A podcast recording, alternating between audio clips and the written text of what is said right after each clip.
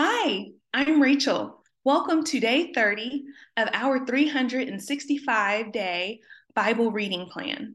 Today's reading is titled Jacob's Final Words. We will be reading Genesis chapter 49, verses 1 through 33 in the New Living Translation.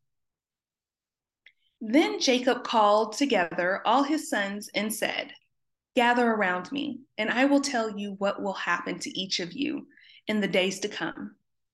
Come and listen, you sons of Jacob. Listen to Israel, your father. Reuben, you are my firstborn, my strength, the child of my vigorous youth. You are first in rank and first in power, but you are as unruly as a flood, and you will be first no longer. For you went to bed with my wife. You defiled my marriage couch. Simeon and Levi are two of a kind. Their weapons are instruments of violence. May I never join in their meetings. May I never be a party to their plans.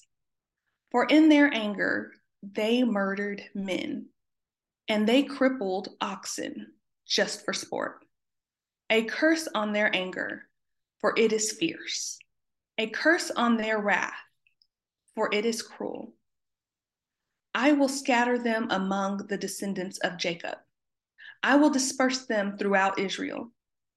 Judah, your brothers will praise you. You will grasp your enemies by the neck. All your relatives will bow before you.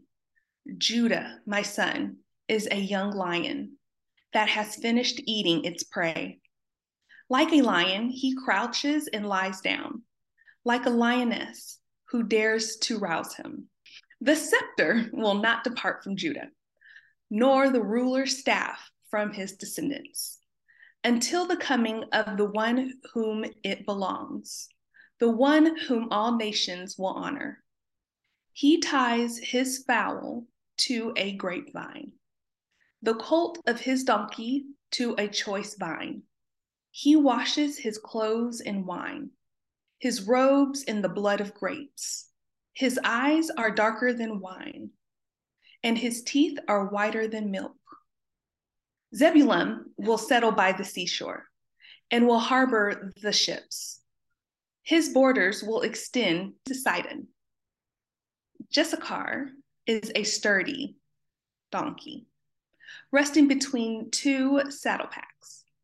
Hugh sees how good the countryside is and how pleasant the land. He will bend his shoulder to the load and submit himself to hard labor. Dan will govern his people like any other tribe in Israel. Dan will be a snake beside the road, a poisonous viper along the path that bites the horse's hooves so its rider is thrown off. I trust in you for salvation, O Lord.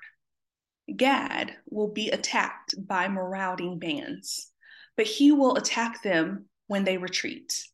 Asher will dine on rich foods and produce food fit for kings. Naphtali is a doe set free that bears beautiful fawns. Joseph is the foal of a wild donkey, the foal of a wild donkey at a spring, one of the wild donkeys on the ridge. Archers attacked him savagely. They shot at him and harassed him. But his bow remained taut, and his arms were strengthened. By the hands of the mighty one of Jacob, by the shepherd, the rock of Israel. May the God of your father help you. May the Almighty bless you with the blessings of the heavens above and blessings of the water depths below and blessings of the breasts and womb. May my fatherly blessings on you surpass the blessings of my ancestors, reaching to the heights of eternal hills.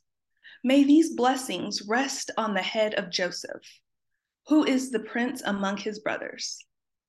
Benjamin is a ravenous wolf, devouring his enemies in the morning, and dividing his plunder in the evening.